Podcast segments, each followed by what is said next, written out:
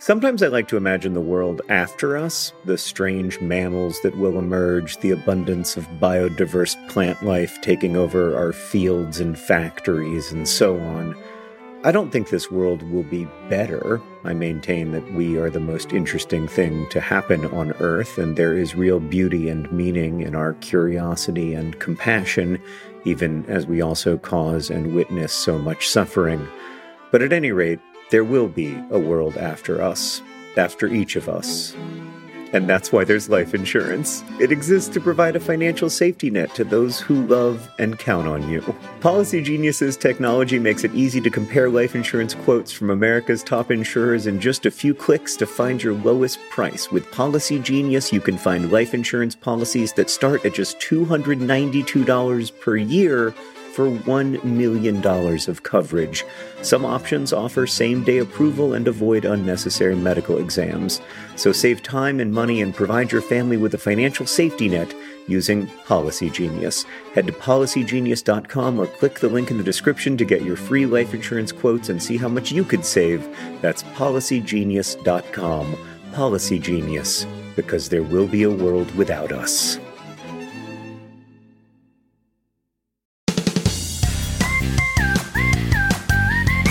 Hello and welcome to Dear Hank and John. Or as I prefer to think of it, Dear John and Hank. It's a comedy podcast about death, where me and my brother John answer your questions, give you dubious advice, and bring you all the week's news from both Mars and AFC Wimbledon. Except this week, we're not going to do that because this is being recorded in advance. How are you doing, John?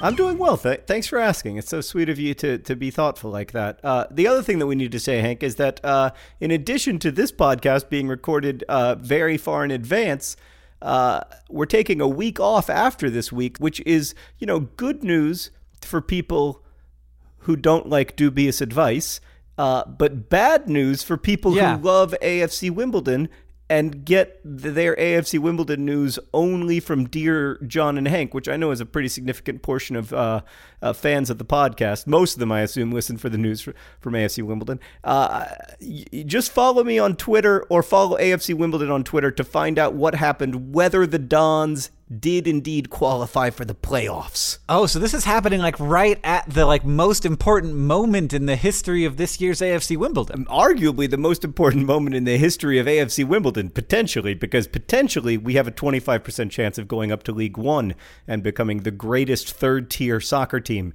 in not just the history of England, but the whole history of the universe. Oh, that's exciting, John. Well, I'm doing well as well. Um, and we're gonna answer some questions. Does that? s- Oh no, you got a poem. you got a poem. Hank, Hank, Poem. Hank. Poem. Usually we have a poem Oh. this part of the day. But Well, do you want one? yeah, Well, I mean, as much as I ever do. Wait.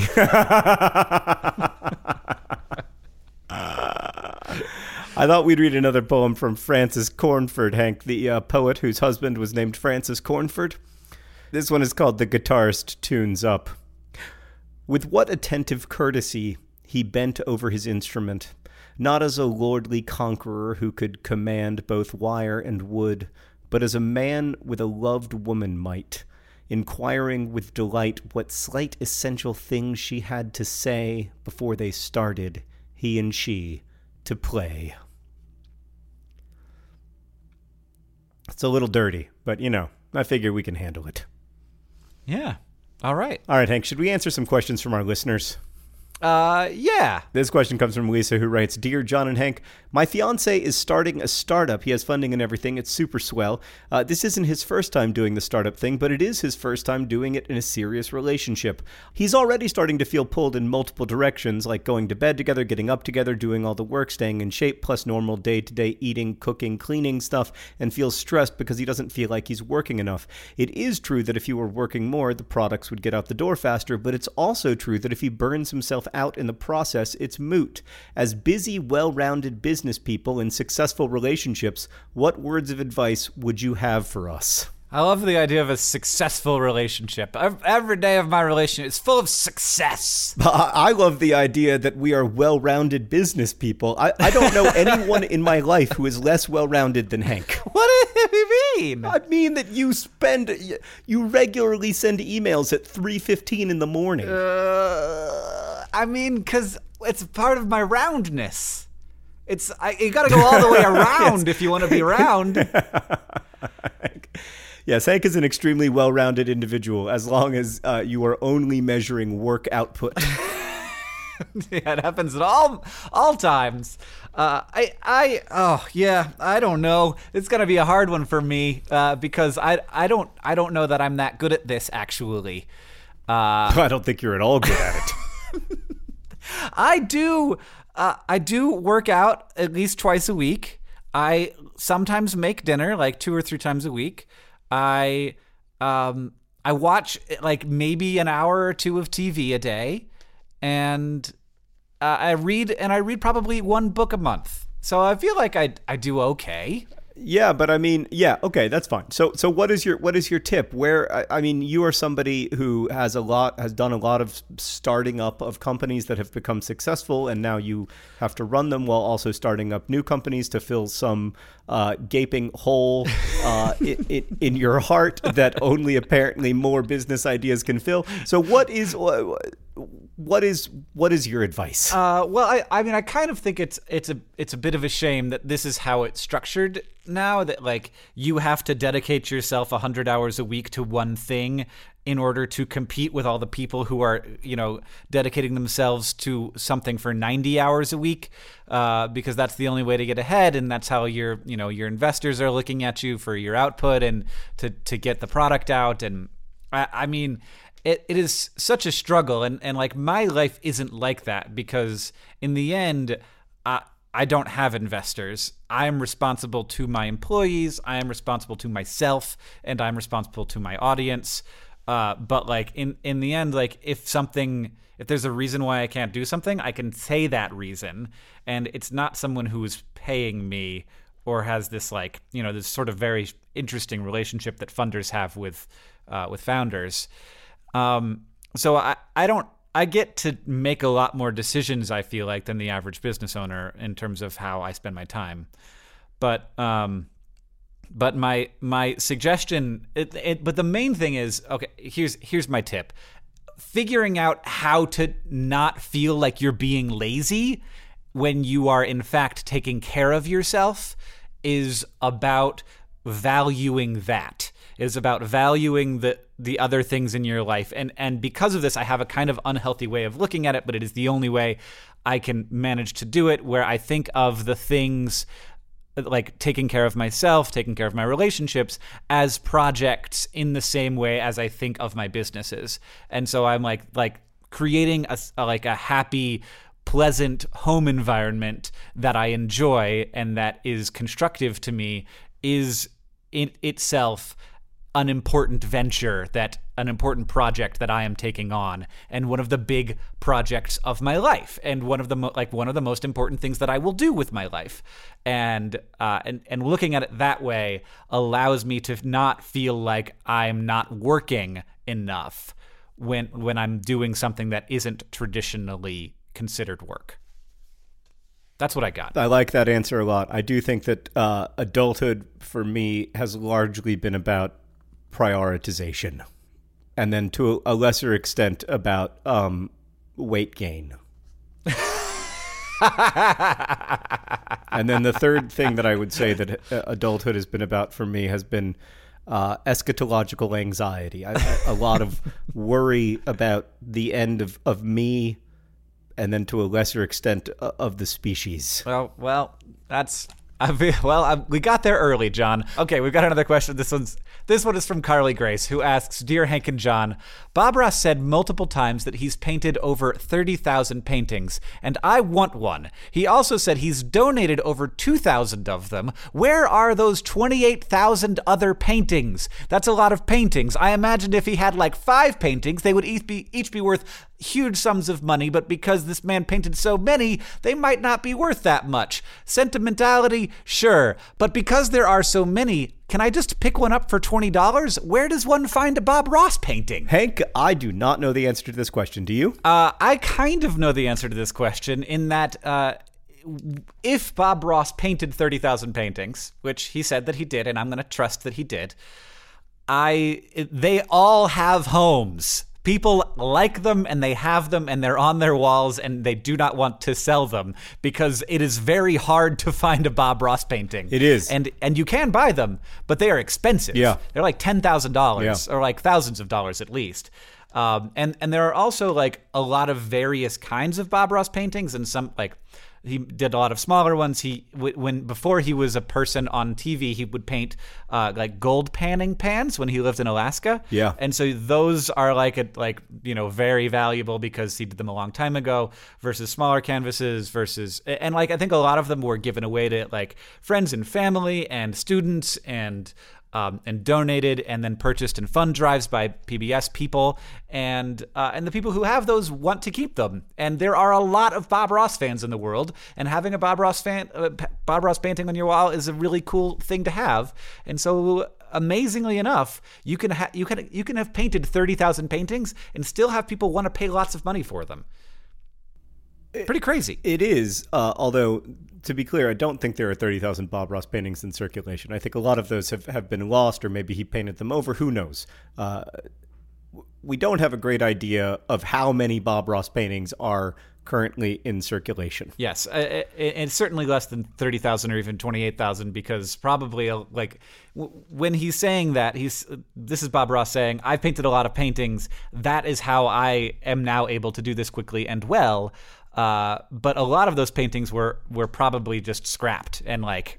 I don't like this. I don't like this. I don't like this, and that's part of the process Yeah. of being a creator. Is that oftentimes you, you know, as you know, John certainly knows, you do not publish every word you write, and uh, I'm sure I have published fewer novels than I have written. and I'm sure that that's true for Bob Ross. That he uh, he painted a lot more paintings than uh, that ended up uh, being in the hands of other people. It occurs to me belatedly that lots of people probably don't know who Bob Ross is. He was a uh, painter um, who painted uh, on public television in the United States and encouraged the idea that everyone uh, had sort of the ability uh, to paint and, and helped us sort of like see art as something that regular people did, not just uh, uh, that was done by geniuses in ivory towers. Hank, we have another question. This one comes from Paul, who writes Dear John and Hank, over the past year, I've watched my favorite soccer team, Aston Villa, become the worst team in the English Premier League. I am from the US and I have been a fan for about five years, but since the second tier of English football is not televised in the States, and Aston Villa will certainly be relegated within the next few weeks, bad news. Uh, that that will certainly be relegated. Uh, must be changed now, Paul. To uh, has indeed been relegated.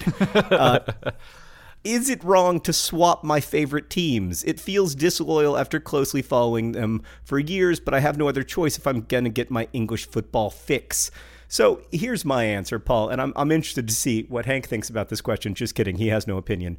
Um, first off, you can watch uh, the championship, the second tier of English football, uh, on TV. Uh, it's on beIN Sports. Not every game is televised, but lots are. Uh, it's not necessarily an HD broadcast, but it is it is a television broadcast, which frankly I would kill to watch AFC Wimbledon uh, every week, and I'm not exaggerating. I would kill.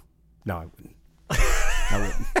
People die all the time. Yeah, I mean, you know, I, I, we're gonna I'm gonna need like more context on who I'm killing and what. No, I wouldn't kill. uh, so I would say uh, my experience following AFC Wimbledon from afar, w- which I'm lucky if they have one televised game per year, uh, is that it is still very fulfilling, and I'm able to watch Premier League soccer. Uh, and enjoy it even when Liverpool isn't playing uh, as a neutral fan.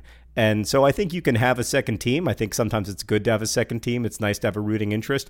But I don't think that you should leave Aston Villa behind, not least because I think they are very likely to head back to the Premier League within the next couple of years. Uh, so I, I wouldn't I wouldn't leave Aston Villa. Um, but your support for Liverpool is always welcome. All right, that's all I have to say on that myself. Uh, this question is from Krista, who asks Dear Hank and John, I recently went through natural childbirth without drugs or uttering even one single curse word, so I consider myself pretty tough. However, the other Wow. day I pulled at a hangnail and it pulled too far. Every time I move that finger, I think, ouch, that hurts. Why is this very small, stupid injury so troublesome? I mean, I don't know. I- I- the idea of enduring natural childbirth without the benefit of obscenity uh, just seems uh, unthinkable to me. I know that wasn't the question, but I just want to say that for the record. I have I have witnessed childbirth uh, on a few occasions, and the thought of not having profanity at your disposal in that time of need just seems unfathomable. Yeah, I get, also uh, am amazed and uh, eh, but but now that I now I do know though, John, this wonderful thing that when I get a really bad hangnail, I'm basically experiencing the same pain as childbirth. So I don't think that's accurate, um, Krista. I would Krista, say that Krista uh, seems to think so. Yeah, the only thing I'd say, Krista, is that uh, your fingertips uh, have a lot of nerve That's endings, true. so that you can, you know, feel things, uh, and that may be part of why it hurts so much. But I can't imagine that it actually hurts more than childbirth. Not least because uh, my wife is in the next room and just came out from that room to look into this room. To look at me very sternly to make clear that childbirth is very painful, much more painful than a hangnail. Yeah, it may be a, a matter of scale and being like going into the experience saying this is going to hurt very badly versus there is this thing that happens to me all the time and it's stupid and why why why does this hurt so bad and uh, is a useless tiny tiny tiny thing.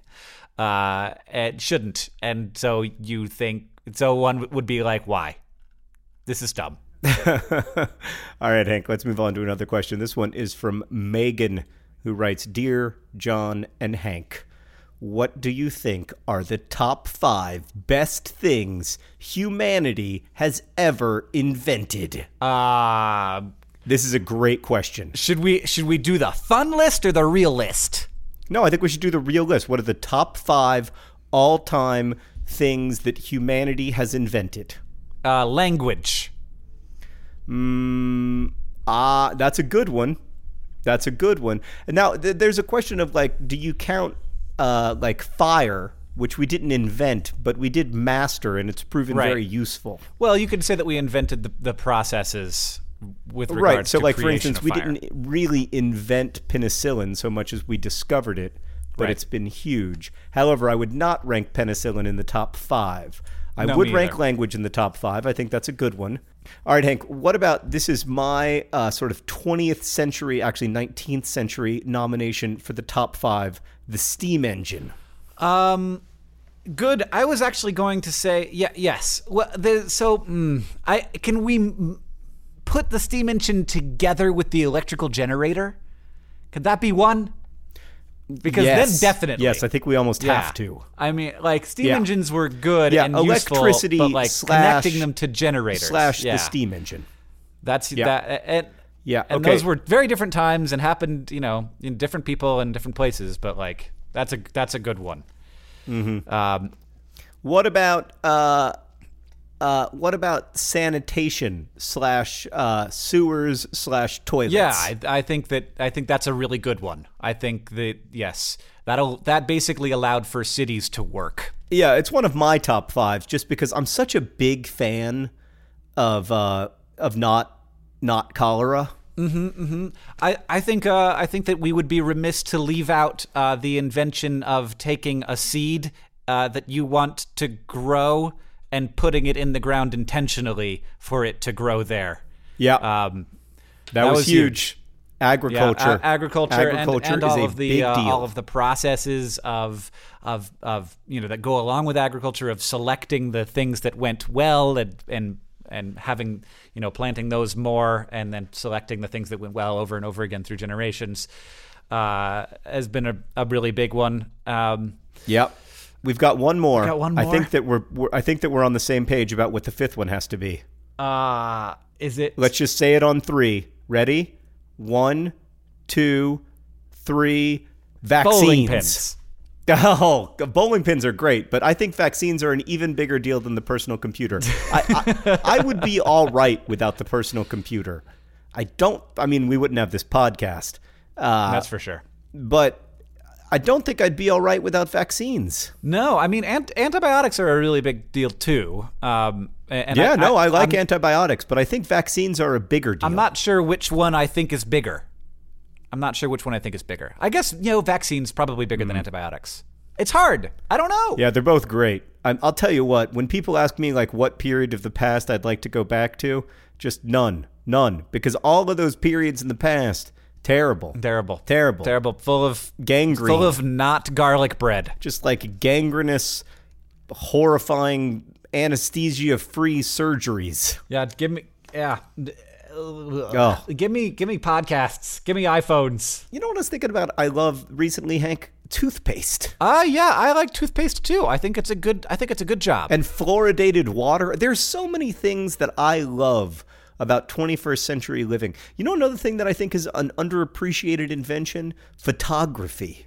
oh, Uh, the man, idea that we can use light and time uh, to create an image is it's, it's just a fascinating idea that we never we, we never had that idea for like 99.9% of human history. Right, and and the you know for historians it's so huge because what we paint and what we draw and what we sculpt is very you know like it's it's never it's it's oftentimes not accurate. It it we're trying to create pieces of art that that have a lot of context with regards to the his like the moment that they are created in, but we lose all of that context.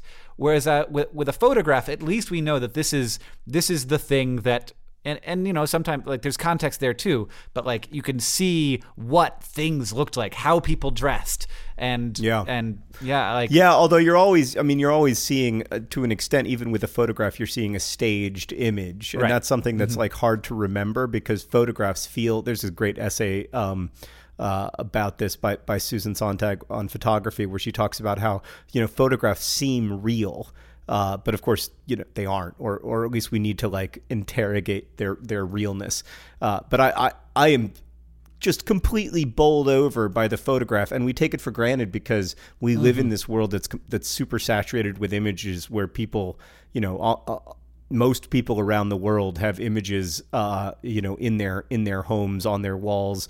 Uh, we take images for granted now access to images but uh, it's all very new it is and very cool do you want another question sure i could just talk about inventions all day but we yeah let's what's what's another one Uh, we got one from Lorena who asks, "Dear Hank and John, how do you ask for a surprise party? I want one, but it wouldn't be a surprise if I told someone that I wanted it. Your dubious advice is needed." Well, Lorena, the first thing that you do is uh, you just ask your friends uh, to listen to Dear Hank and John. Right? Yeah. Because Uh-huh. you have a pretty unusual name, Lorena. Not unprecedented, certainly, but fairly unusual. Uh, so Lorena's friends and or family, she wants a surprise party. Give Lorena a surprise party and make it truly surprising. Don't make it on Lorena's birthday. That's right. I mean, make it a surprise party. I think that this goes for everyone who knows anyone named Lorena. And if you That's have right. All Lorenas love surprise parties. That's a rule. Hank. If you if you throw a, a surprise Lorena party, Yeah. send us your pictures of it. Yeah. We'll put them up on the Patreon. Yep. And I'm very excited, especially if they are the wrong Lorena. Uh, yeah, just Um, like shower Lorenas around the world with Yeah. stunning parties. It's just like 85 year old your grandmother named Lorena gets a surprise party. I'm into it. Yep, she just like comes home at the end of the day, uh, long day, uh, doing whatever 85 year olds do when they go out. comes back home. There's like 300 people in her house chanting, Lorena, Lorena, Lorena. I'm sure that 85 year old grandmothers love that kind of thing. Absolutely. Absolutely. Hank, Um, are you a surprise party fan? Uh, I don't know that I've ever had one. I had one. I hated it. I uh, and I feel bad because it's totally possible I have and I forgot. No, I had one. I remember. I it, it was uh, before Sarah and I uh, started dating, and it was it was a very well intentioned surprise party. The problem is, I don't like parties. Uh, and I certainly don't like having them sprung upon me. I have to work myself up for several weeks to prepare for any kind of social engagement. So to walk into a, a restaurant thinking that you're going to have dinner with just one person and to find that instead you're going to have dinner with like 18 of them, it just made my stomach hurt. And I think also that they're like at certain like there's there becomes there's an age at which it doesn't make sense because you're gonna celebrate the person's birthday party no matter what, and so you're not gonna have a surprise birthday party because they know that there's a birthday party because but like after a certain age, then you start not necessarily having a kind of a thing every year, and so the surprise becomes eh, like easier to pull off. Um, well, I, I, Lorena doesn't mention a birthday. No, she does Um, not. That's that's why I think a surprise party for Lorena has to be not on a birthday because then you see it coming. It has to be a truly random surprise party. Mm-hmm. Uh, what what I'm worried about, John, and I think this is a legitimate legitimate concern, is that no one who knows Lorena listens to Dear Hank and John, or they think we're kidding, which we're not. Well, but Lorena is obviously going to tell people like, "Oh, you really need to listen to the newest episode of Dear Hank Right. and John. It's such a fantastic podcast about and death." if you don't listen to it, you're Uh, not a and real then friend. they'll be sucked in. Uh, By the way, Hank, can I just ask you a somewhat related question that I, I, I, I just I find this a fascinating question to ask people along the lines of how you ask people what their favorite bridge is to try to get to know them. Mm-hmm. Do you uh, remember or can you remember a wonderful surprise moment in your life? Like if I asked you what was the best surprise of your life, what would you say? mm, You know what I mean? Like, have you ever had like one of those like bolts of lightning from out of nowhere that's just wonderful news? Yeah, yeah. Um, uh, the the first thing that came to my mind was was realizing that my my uh, that this girl that I was really into was also into me, and that like that seemed like so unlikely, like so like so impossible. And I didn't believe it, but like, but like all the signs pointed to it, and uh, and and and I like had to make myself accept it. I've got I've got some others though. There was a uh, uh, there was a large media company that wanted to buy my blog once. And uh, Yeah. and getting that email was just like, what? I I'm gonna make money. It didn't end up happening. I was going to say then it fell apart It when the economy apart. collapsed Yes. in 2008. Yep. Um, and that that was definitely one of them. Also, getting that email uh, saying that, like, like the first like three years of Vlogbrothers was like that happening like once a month, and, that was just that Mm. Not was the first seven months of Vlogbrothers, but yes, I know Yeah. what you mean. there was just there were a lot of a lot of like oh my god this is happening this is happening. And it was it was very Right. exciting. And and that sort of culminated in in uh, getting an email from someone being like do you want to go interview the president? Um, which was a pretty pretty intense surprise. Uh, but like that wasn't as like wonderful though because it also came with this whole bag of anxiety. Right. It all comes with all this stress. Yeah the one the ones that stick out for me are first and foremost uh, the day that I would uh, we just moved to Indianapolis in uh, I think July of 2007 and uh, I was on my computer looking at the front page of YouTube and I saw your face and I realized that we'd been featured on YouTube and and that like our lives were dramatically different than they had been 10 minutes ago.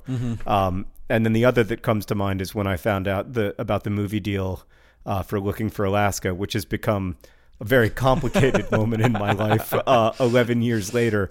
But at the time, uh, you know, was by far the most money that I'd ever made uh, from from writing and, and and made it possible for us to move to New York and lots of other things. And it really did happen like out of nowhere. Um, and so that was that that was a pretty uh, fun moment. It's I think it's I just think it's nice to remember those surprise moments. Like it gives me a little uh, jolt of encouragement in my life. Um, I've got a somewhat related question from Megan, who asks Dear Hank and John, I love listening to the podcast. It beats out all other podcasts in my listening lineup. So, wow. And I have started to refer to it in my head as Brotherhood 3.0. Is listening to the podcast anything like watching the Brotherhood 2.0 videos when they first came out? I feel like I am now truly enjoying the Nerdfighters as part of something and not just catching up. Congrats on a year of potting, almost. And do either of either one of you surf? No, neither of us surf. No. I don't think. John, did you start surfing? I surf a lot of the internet. That's right. That's right.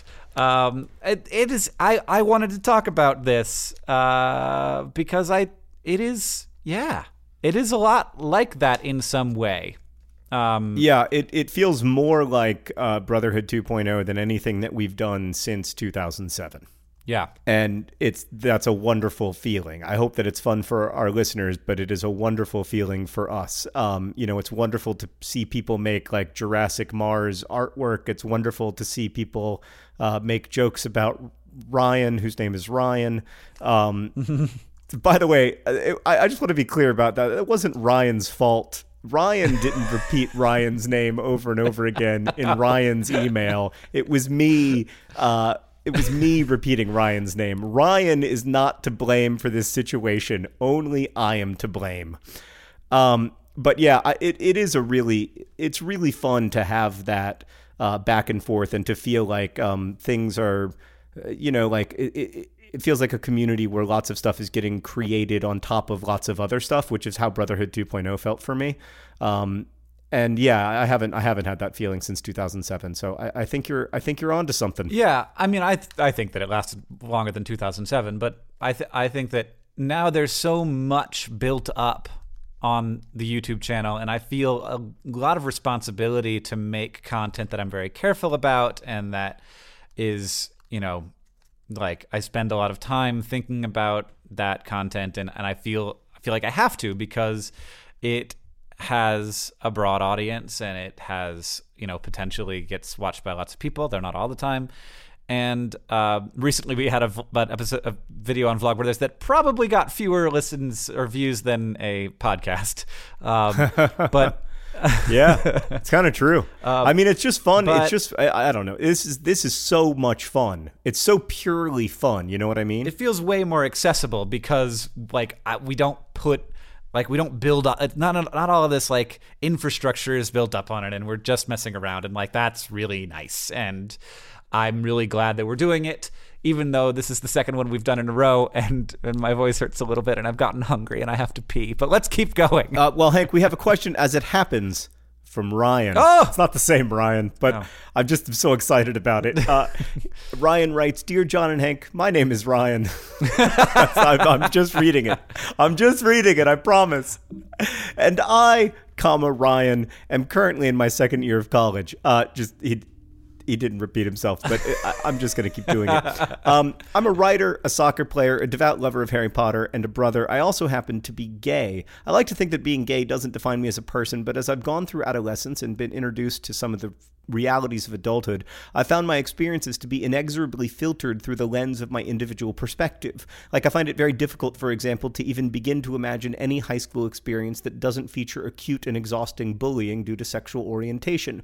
Similarly, I find it virtually impossible to imagine a life that doesn't include the utterly terrifying experience of coming out. This is problematic for me as a writer because, of course, the majority of people don't see through this lens, and yet I find myself struggling to see anything outside of it. How do I remove this lens from my perspective so that I can empathize with and tell the stories of people with different experiences, people who live with different realities? Or maybe is it just my job as someone from the LGBT community to tell the stories of LGBT people? I would very much appreciate your dubious advice. I mean, our advice on this is going to be especially dubious because it's so far outside of our own experience. But I do think Ryan brings up a really important point here, Hank, which is that um, we talk a lot about uh, people from the dominant culture uh, writing outside of that dominant culture or trying to tell stories outside of that dominant culture. We almost never talk about um, the opposite. Like this great YA writer, Daniel Jose Older, who's uh, also a great follow on Twitter, um, wrote about how he wants to see a. Um, uh, a panel at uh, a conference about writing someday where it's all uh, writers of color talking about how to write white people because we have all of these we have all of these panels where white people talk about how to write uh, about characters of color, and I think um, it's a really, really good point that uh, it's another way that we are sort of like focused on uh, the dominant culture. I don't think it's my place to tell you what kind of stories to write, Ryan. But I, I from my own experience, um, especially with my first novel, it was impossible for me to put away the lenses of my own experience because that's a big part of what I wanted to write, and that's a big part of you know what made me want to tell a story in the first place. And the other thing I'd say is that you're in your second year of college, like you're still.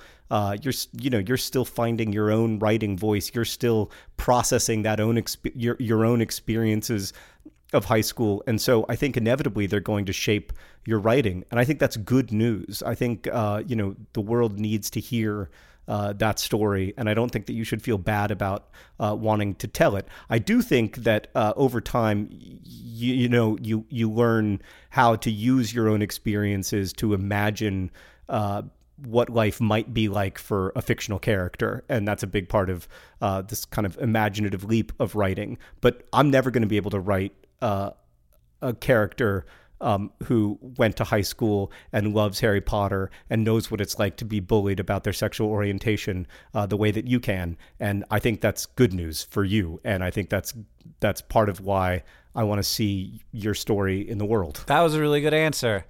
And I don't have a ton to add. Well, why don't we ask one more question since we don't have news from Mars and AFC Wimbledon this week? Wait, Hank! What? We've totally forgotten about our sponsors. We did forget about our sponsors, John, uh, and and I apologize to our sponsors, uh, who I'm so include sorry, sponsors. who include the art of Bob Ross.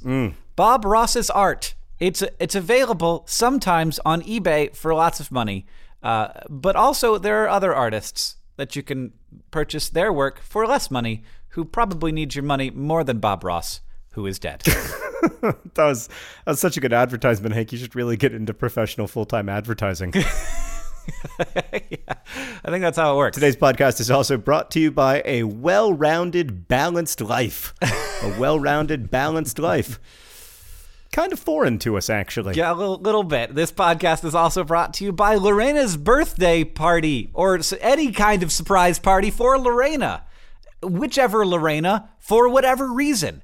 Lorena's. They need you to celebrate them. in a surprising way. And lastly, today's podcast is brought to you by agriculture. Agriculture, the invention that made it all possible. oh yeah, and also also language was an important part of making it all possible. Yeah, I mean, I don't think it's funny. I, I wonder if we could have had uh, agriculture without language. I also wonder are emojis language? Because if not, does that mean that my new 700 page novel written entirely in emojis is a post linguistic novel? John, you probably should have tried to write an entire novel with just facial expressions. So just film yourself for for hours making facial expressions Mm-hmm. and see see what kind of story you could tell. That sounds like a terrible idea.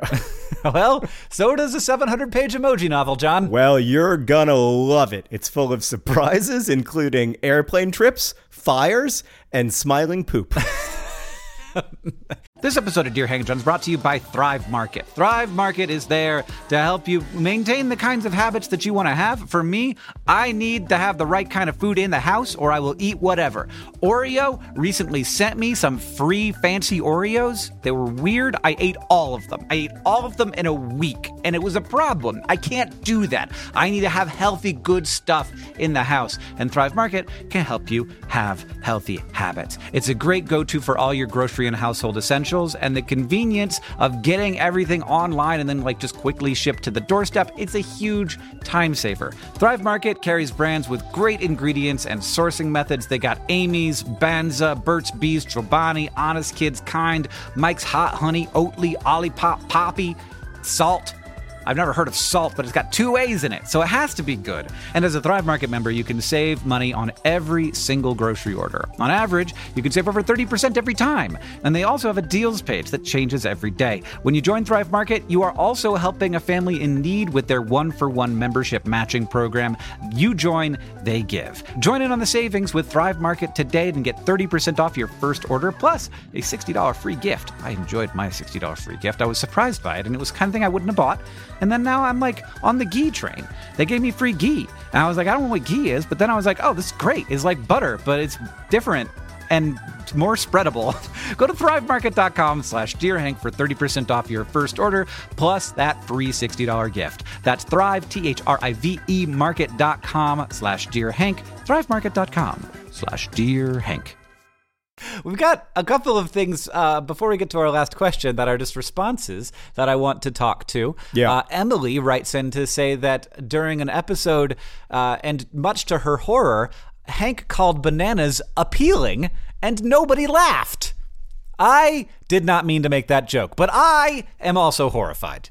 And we've got another one from I mean, that is that is just such a terrible pun, but I would like to congratulate Emily on noticing it. Also, Liam wrote in to say, "Dear John and Hank, this isn't really a question, but it is important. In one of the podcasts, Hank recommended asking someone what their favorite bridge was in order to start a conversation that isn't your everyday, "Hey, what's up?" Well, I said this to a girl I liked, and now I am going to prom with her. Success. I guess all of your advice is not dubious. Liam, eh. if if you walked up to a girl, asked her what her favorite bridge was, and then, like, within a couple hours she was your prom date, let me submit that Hank's advice had nothing to do with it. very little. Very little. Congratulations, though. I hope you have a wonderful prom. Um, Hank, I'm going to be uh, crashing a prom this year. Did I tell you that? No, that's weird. I crash a prom every year. What? Yeah, so every year there's this uh, great uh, fundraiser for an organization I'm not going to name, lest uh, hardcore fans show up at the fundraiser. And uh, but downstairs from it, there's a prom, and every year uh, I sneak in with with some of my friends. Do people recognize you ever? oh no, no, they just think that they think that we're chaperones. Right. I guess that makes sense. Yeah. So anyway, looking forward to crashing prom again this year. It should be fun. Sounds like it's going to be a great time. All right, uh, Hank, let's ask one more question or answer one more question, but we could also ask one. Why don't you ask it and I'll answer it? Okay, I've got a final question for you, John. Oh boy. This question is from. I've got it. It's from Grace, mm-hmm. who asks Dear Hank and John, I am absolutely furious with the minds of humans on this planet. I am so utterly and completely full of rage, and the root of this anger can only be traced to one thing vegetables. Mm. It has come to my attention that every piece of food classified as a vegetable can be sorted into already existing food categories with strict parameters for acceptance. For example, peppers have seeds and therefore should rightfully be placed with other foods with seeds known as fruits. Why has our species decided to compile a group of foods that have so little in common and no definitive qualities? How has this terrible categorization been allowed to exist? And what can we do to stop it? Well, Grace, the answer to your question uh, is that you're right that like potatoes have very little co- in common with broccoli, which has very little in common with uh, you know like green peppers. What those foods do have in common is that most people don't like eating them unless they are deep fried. So we've taken all the foods that we don't like eating unless they're deep fried, and what we do is we just call them vegetables. I mean, basically, yes. I, I actually have, John, you may be surprised to find out, complicated thoughts on this matter. Um, I'm not surprised to find that out at all. I mean, I thought that I pretty much elucidated the entire thing, but you can go on if you want. Uh, so there are we we classify things different ways and for different reasons. Vegetables are classified uh, with respect to human use, not with respect to their biology. And, and the the best example of this is Fahrenheit versus Celsius. These are 2 scales that uh, have are very practically different for practically for practical reasons. They are not just objectively different, and there isn't one that's objectively better. So we have Celsius. We have Fahrenheit here in America, but Celsius is often referred to as the superior scale because it makes sense. At zero degrees, water freezes. At 100 degrees, water boils. But there's a problem with it, which is that Fahrenheit is clearly better for actual humans. Correct. Because at zero degrees Fahrenheit, it is cold, and at 100 degrees Fahrenheit, it is hot. Yes, and with Celsius, at zero degrees Celsius, it is cold, and at 100 degrees Celsius, you are dead. also, at zero degrees Celsius, it isn't that cold. You know what I mean? Like, it's cold. You should you true, should, you should wear pants, but like, you're not going to die of exposure. Right, right. Well, I mean, yeah, I mean, basically, zero degrees uh, Fahrenheit is when you should be legitimately worried about your like life outside, as is, from my perspective, hundred degrees Fahrenheit. Um, but the the uh, Oh yeah, I strongly agree. I don't go outside at either. I, I don't go outside at over 100 degrees Fahrenheit or under zero degrees Fahrenheit. That's the whole reason we created Inside was to protect us from those kinds of natural disasters. Yes, protect us from the negatives and the three figures. Uh, and, and in the same way, vegetables is a classification for human use, not based on their biology, not based on science.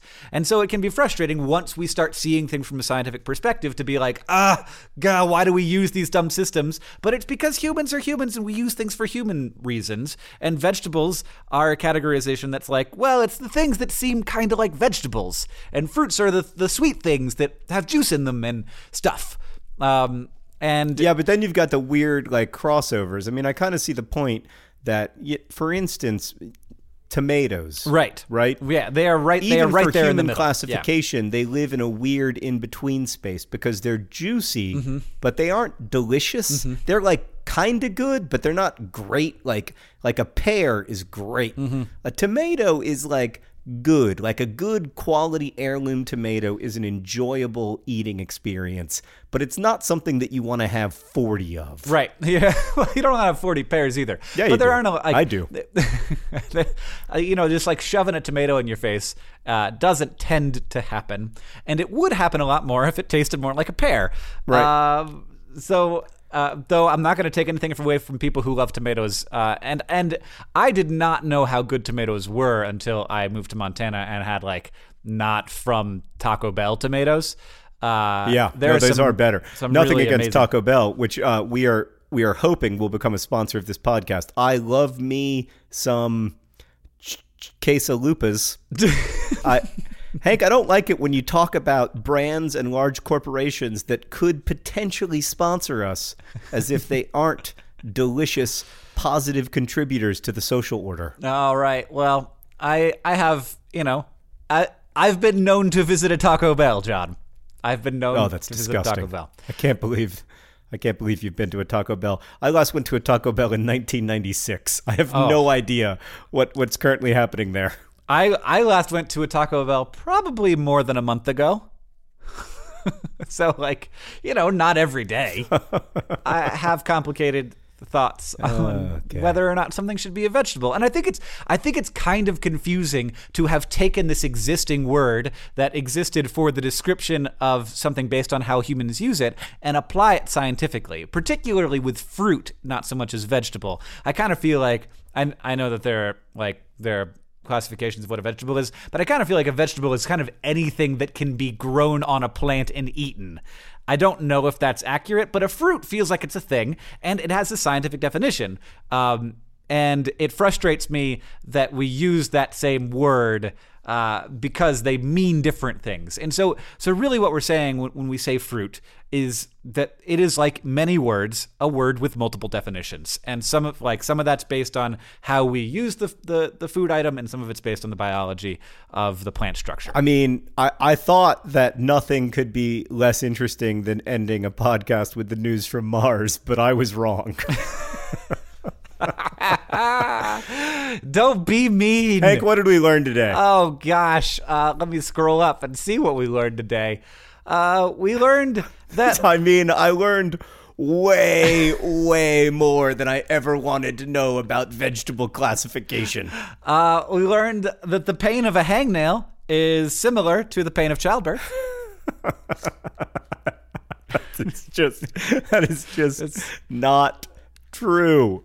Oh my gosh. I know that's why it's funny we learned that without agriculture and language, we would have been in big, big, big trouble. uh, and we learned that when, when when push comes to shove, and I'm forced to think of of something really fast, I tend to just say bowling pin. Apparently, and most importantly, we learned that Lorena, all Lorenas, everywhere, need to be surprised with parties immediately.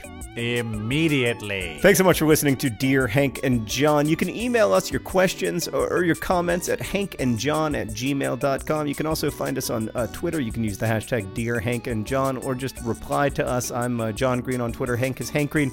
Or you can you can follow us on our preferred social media, Snapchat. Hank is Hank G R E. I am uh, John Green's Naps or John Green Snaps. This podcast is edited by Nicholas Jenkins. Uh, the theme music is from Gunnarolla. Rosianna Halse Rojas helps us out with the questions. Uh, our intern, our wonderful intern, is Claudia Morales. You can help support the podcast and all of those people by going to patreon.com slash Dear Hank and John.